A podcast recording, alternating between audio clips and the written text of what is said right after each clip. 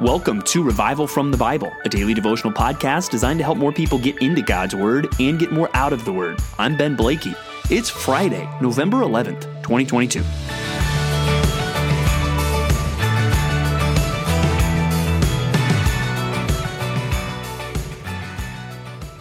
Have you ever killed an animal? I'm guessing, being the pastor of a church in Idaho, where I know many people in our church are involved or interested in farming, ranching, hunting, fishing, uh, the answer for many of you may be yes. Uh, but for many of you, that may be a foreign thing, or even those of you that have killed an animal, it might not be a regular thing. But whether you've killed an animal or not, one thing that is more unfamiliar to us is the act of sacrificing an animal sacrificing, slaughtering an animal for uh, religious purposes. That is something that is foreign to most of us in our way of life and especially in our religious worship. That is not something we have done for many of us. Uh, that's not even something we've, with our own eyes, seen done. Uh, but we need to remember as we read the book of Hebrews how common that was. Uh, sacrifices were, were what they had known. And also, these sacrifices revolved around a place. And if you've read the Bible, you may be familiar with this place, the temple, or first it was the tabernacle. And the temple even has the same rooms, the same things that the tabernacle had, just in a more permanent setup. And today we're going to learn more about what Christ did and the effect that should have for us, even as we think through past, present, and future. Hebrews chapter 9 starts with a discussion, really. Um, of the tabernacle and then these uh, even these places were then enshrined in the temple but if you've uh, seen a diagram of the tabernacle or the temple. Maybe if you've got a good study Bible, you, you, you see that. Maybe even uh, you, have gone to something where they, they've set up a model, a, a to scale um, replica of the tabernacle according to the Old Testament, and you've been able to go in and even walk through it and see what it was like. Maybe you're familiar with that, but you'll remember there were two rooms in the tabernacle and then in the temple. The first was called the holy place, and it says right here in verse 2 there was the lampstand and the table and the bread of the presence, right? Those were things that were there in that first room. And then there was a curtain or a veil. Uh, and then you would go from the holy place into the most holy place. And, there you, you, see the, the Ark of the Covenant um, is there in the holy place. And what it talks about later is that that second place, uh, the high priest would only go once a year and he would bring blood, which he would offer, it says in verse 7, for himself and for the unintentional sins of the people. Verse 8 says, By this the Holy Spirit indicates that the way into the holy place is places is not yet opened as long as the first section is still standing, which is symbolic for the present age. But then it starts to talk about Christ. It talks about him appearing as a high priest of the good things that have come and really how what we see on earth is, just a, a shadow and a symbol of what's going on in heaven. And Christ, He is the sacrifice. It talks about His blood, and re- really it's getting at His death there. Uh, not just that He bled, but that He was a sacrifice, that He gave His life for us. And we start to get to uh, really the punchline of a lot of this in verse 23. Thus, it was necessary for the copies of the heavenly things to be pur- purified with these rites, but the heavenly things themselves with better sacrifices than these. For Christ has entered not into holy places made with hands, which are copies of the true things, but into heaven itself, now to appear in the presence of God on our behalf. Nor was it to offer himself repeatedly, as the high priest enters the holy place places every year with blood not his own.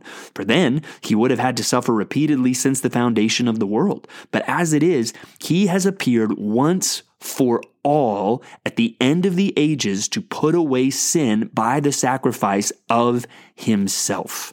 So there it talks about the sacrifice of Christ. It's not something that had happened before. It's not something that continues to happen. He offered himself as a sacrifice once for all. And that's the reality I want you to meditate on. Jesus Christ suffered and died. He sacrificed himself. It says to put away sin once for all. And again, some of this is very unfamiliar to us. We don't think of sacrifices. We don't think of the temple or the tabernacle. Uh, some of this is very familiar to us. Yep, Christ died for my sins. I knew that. Stop and wonder today at, really the reality and the the power uh, of the truth that Jesus Christ offered himself as a sacrifice to put away sins once for all. And I want you to think about that in terms of past, present, and future. Past, even that idea of putting away sins. Guess what all of us have in our past? Sins. And let's put sins in the plural because we've got lots of sins in our past. We have egregious sins in our past. And, some of us are like, oh, yeah. And we think of things that even the world thinks of as egregious. Some of us think, well, you know, I was kind of a good kid. No, there's egregious sin involved in the heart of every unbeliever. The, the pride, even, that we would supplant God, right? That's what led uh, us into this mess. Even that thought that we want to be like God. All sin is egregious, and that is in our past. But guess what? It is put away. Uh, he has put away sins. Even think of some of the Old Testament imagery that our sin has been thrown into the deepest ocean. Our, our sins are forgotten. Think of Colossians. Our sins are nailed to the cross. Do you believe that? Do you believe, hey, those sins in your past, you don't need to carry around that guilt, that shame anymore because Jesus Christ died to put it away once and for all? That's a good thing. And now think of how that impacts our present. Um, we just hinted on that. Our present, we, we shouldn't live lives characterized by guilt and shame if we are repentant believers because our sin has been put away and forgiven. And also, there's not so much on this in chapter 9 of Hebrews, but think of some truths we've already seen, even with this reality of Jesus being our great high priest. Because of that, we can go to him for help and find mercy and grace in the time of need. Do you believe that today for the present, that no matter what you're going through, you have a great high priest that you can go to and go through to God, and you can get grace, mercy, and help when you need it? That's a great thing that we should celebrate today. And also, I want you to think about how this affects the future. Consider the last two verses of Hebrews 9. And just as, as it is appointed for man to die once, and after that comes judgment, so Christ, having been offered once to bear the sins of many, will appear a second time, not to deal with sin, but to save those who are eagerly waiting for him. Do you believe your high priest is coming back? Bible makes it clear he is. Are you eagerly waiting for him? Just think about that today. Has that thought even crossed your mind today? Jesus is coming back. I can't wait. Or are you just thinking about what you've got to do today? Or it's Friday. Are you saying, I can't wait for the weekend and some of the plans that you have? No, we should be eagerly waiting for the return of our King, our priest, the one who has died once for all to put away our sins. So, there in Hebrews, even though we're dealing with sacrifices and tabernacles and temples and, and rooms in which we've never been, I hope the reality that Christ has died once for all for our sins affect us as we think about past, present, and future today. Uh, let's go even deeper into the past today to our Old Testament reading where we're going to look at 2 Kings 24 and 25 and 2 Chronicles 36. Now, we've read Jeremiah's account of the fall of Jerusalem, and now we're getting to that in these more historical books, even though uh, history wasn't one of the categories the Hebrews had in their scriptures. It was the law, the prophets, and the writings. And in the Hebrew Old Testament, again, it's the same material that we have in, in the Old Testament you're holding in your hand or pulling up on your phone right now. Uh, Second Kings was a part of the prophets. Even consider where does Second Kings start? Well, with Elijah and Elisha, the prophets, uh, and Second Chronicles was a part of the writings. And now we finish both of these books today, and they end on the note of the fall of Jerusalem. Uh, chapter 24 in Second Kings brings us through some of those last uh, kings that are there.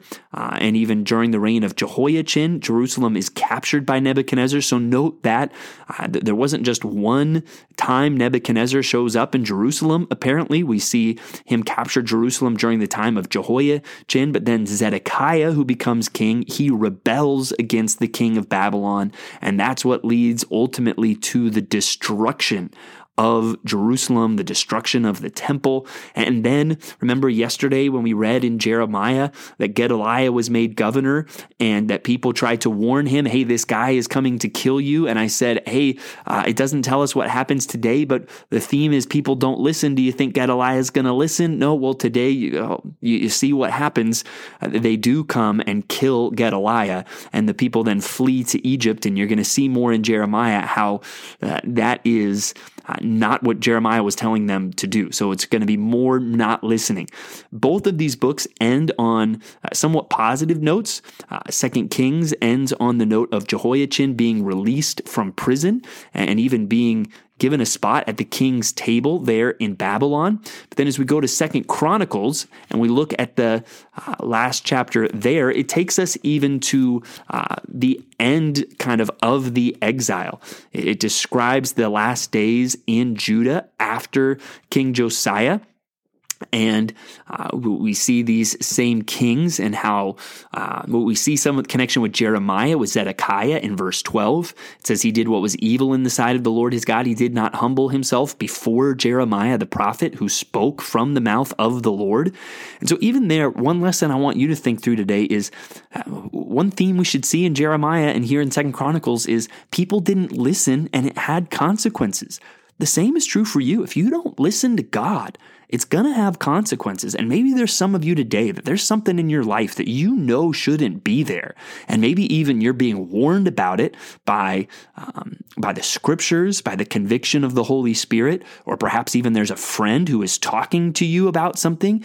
Uh, don't disregard that. Don't follow the example of Zedekiah, lest you experience uh, really the judgment of God in some way and the consequences for failing to listen to God. Uh, but then look at the very end of Second Chronicles, we see the proclamation of Cyrus. Again, notice it credits Jeremiah with this prophecy that they, they would come back from the exile. And that's what's even going to lead us. Uh, we'll see more of that, especially in the book of Ezra, as we look at some of the books that happen post exile. But we're going to still need to finish up Jeremiah and, and, look at some of the prophets during the exile before we get to that point. But Second Chronicles kind of points us towards that. We know that's going to be coming as we continue to read through and really finish up over the next month and a half the Old Testament. But today, remember, Jesus Christ died once for all to put away sins. Let that affect how you view both or all of the past, present, and future today. Thanks for digging into God's Word with me today on Revival from the Bible. For more resources, check out revivalfromthebible.com. To learn more about Compass Bible Church Treasure Valley, go to compassbible.tv. The grace of our Lord Jesus Christ be with you.